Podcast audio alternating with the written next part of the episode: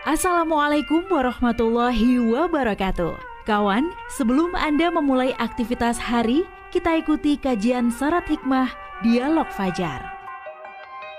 Assalamualaikum warahmatullahi wabarakatuh. Alhamdulillah kawan. Pagi hari ini saya Fitriana Ayu kembali bersama Anda di program Dialog Fajar. Tentu sudah hadir kawan kita dari pesantren Al-Quran Nurul Falah Surabaya. Ada Ustadz Ali Muafa. Assalamualaikum Ustadz Ali. Waalaikumsalam warahmatullahi wabarakatuh. Alhamdulillah, Sehat ya Ustadz ya? Alamin. Sehat walafiat. Masya Allah Semoga bisa kembali bersuara Nah, Ustadz, kadang itu kan manusia tidak bisa hidup sendiri. Istilahnya, ada waktunya kita ini bergantung ke yang lain. Nah, yang dimaksud yang lain menurut Al-Quran itu kan bergantung kepada Allah ya Ustadz Ali ya. Pertanyaannya, kenapa sih Ustadz kita itu harus bergantung kepada Allah? Dan bagaimana juga mereka-mereka yang bergantungnya bukan pada Allah? Monggo hmm. selengkapnya bersama Ustadz Ali Muafa. Bismillahirrahmanirrahim.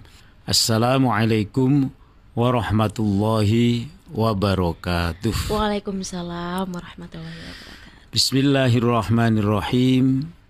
Alhamdulillahirabbil alamin. Al-qail fi kitabihil karim. Bismillahirrahmanirrahim. Allahus samad. Allahumma salli wa sallim wa barik ala sayyidina Muhammad wa ala alihi wa sahbihi ajma'in. Bersyukur kawan Pagi ini hati kita dalam keadaan ceria, ya. Dan Alhamdulillah. Uh, ada yang tidak boleh kita lalaikan, Mbak Ayu. Mm -hmm. Manusia itu kan simpelnya ada dua, ya. Mm -hmm. Orang yang merasa ada beban, ada kebutuhan, ada persoalan, dan lain-lain. Demikian pula yang kedua sebaliknya ada manusia yang sedang bergembira, senang hati, tidak kurang apa pun, dan lain-lain. Nah, ini harus diingat bahwa Allah itu tepat bergantung. Siapa yang akan bergantung kepada Allah dan kenapa harus bergantung pada Allah Ta'ala? Eh, kalimat yang kita ucapkan itu tadi saja itu sudah mengundang cintanya Allah kepada kita. Mm-hmm. Itu berarti kita mengakui bahwa Allah itu adalah yang maha segalanya. Maka tadi saya bacakan surat Al-Ikhlas. Kalau anak kecil-kecil kadang-kadang kalau mm. di desa mengatakan surat kulhu Nah, oh iya. Ya, baru kita luruskan dalam belajar Al-Qur'an itu bukan surat Kulhu yang betul surat Al-Ikhlas. Yaitu Allahus Somad. Jadi hmm. surat Al-Ikhlas itu dikenal sebagai surat atau bacaan dalam Al-Qur'an yang mengandung, mengandung nilai keimanan atau akidah yang sangat tinggi. Kalau kita kaitkan dan kita integrasikan dengan cerita di saat ayat ini turun, subhanallah. Orang-orang pada mengerti kita semua akan membaca ayat ini dengan begitu nikmatnya. Tadi saya bilang Mbak Ayu ada manusia itu yang serba kekurangan, menghadapi hmm. masalah, sedih, khawatir, dan lain-lain. Itu selesai persoalan mereka itu jika mereka mau mengatakan Allah tempat saya bergantung. Sudah selesai. Hmm. Tapi ucapan itu memang tidak boleh lahir dari bibir kita harus diolah dari dalam lubuk hati kita. Sehingga kalau kita mendengar, membaca ulang ceritanya para nabi, di antaranya misalnya Nabi Ayub. Nabi Ayub itu nabi yang sangat dicintai oleh Allah. Ya, dengan gemblengan persoalan yang tidak mang, tidak mungkin kita itu kuat hmm. mendengarnya saja ya putranya dibunuh oleh iblis ternaknya dibakar oleh iblis kemudian penyakitnya didatangkan oleh iblis sehingga penyakit kulit yang demikian menakutkan bagi masyarakat hmm. sehingga hmm. dia dikucilkan dan lain-lain. Tapi apa yang ia sebut Allahus Somad, Allah tempat bergantung. Tentu doa orang-orang yang seperti itu itu hanya mengatakan Allahus Somad. Hmm. Tak mungkin ya Allah kami ini mampu untuk menghalau hatiku yang serba pilu untuk menghalau nafsuku hmm.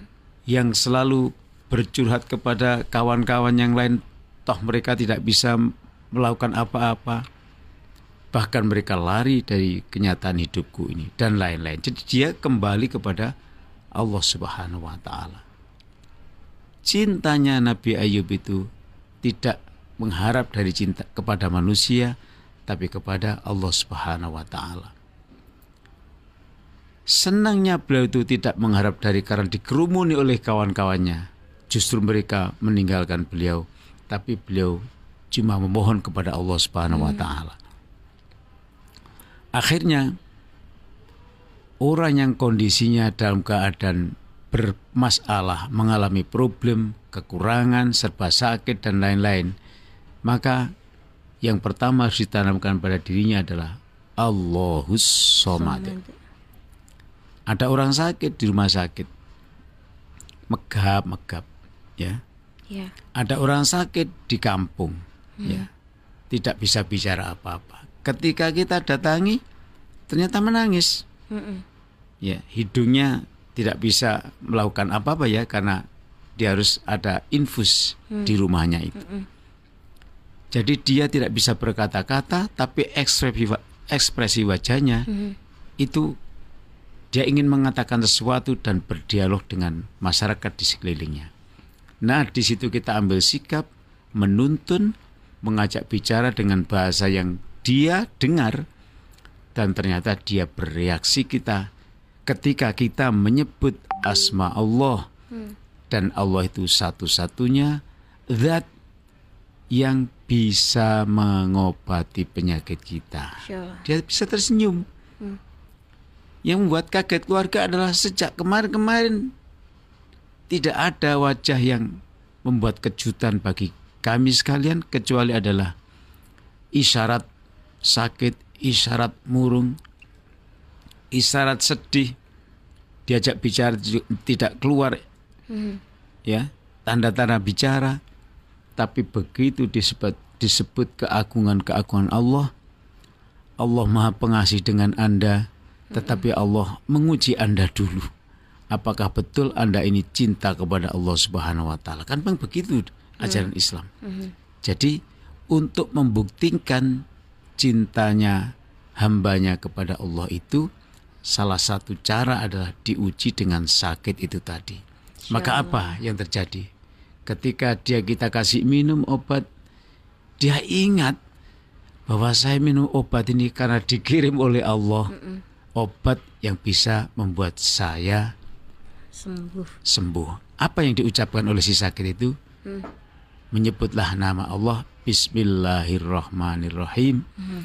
Ya Allah, jadikan obat yang akan aku minum ini adalah kirimanmu adalah kekuatanmu yang engkau selipkan di dalam tablet yang akan saya minum.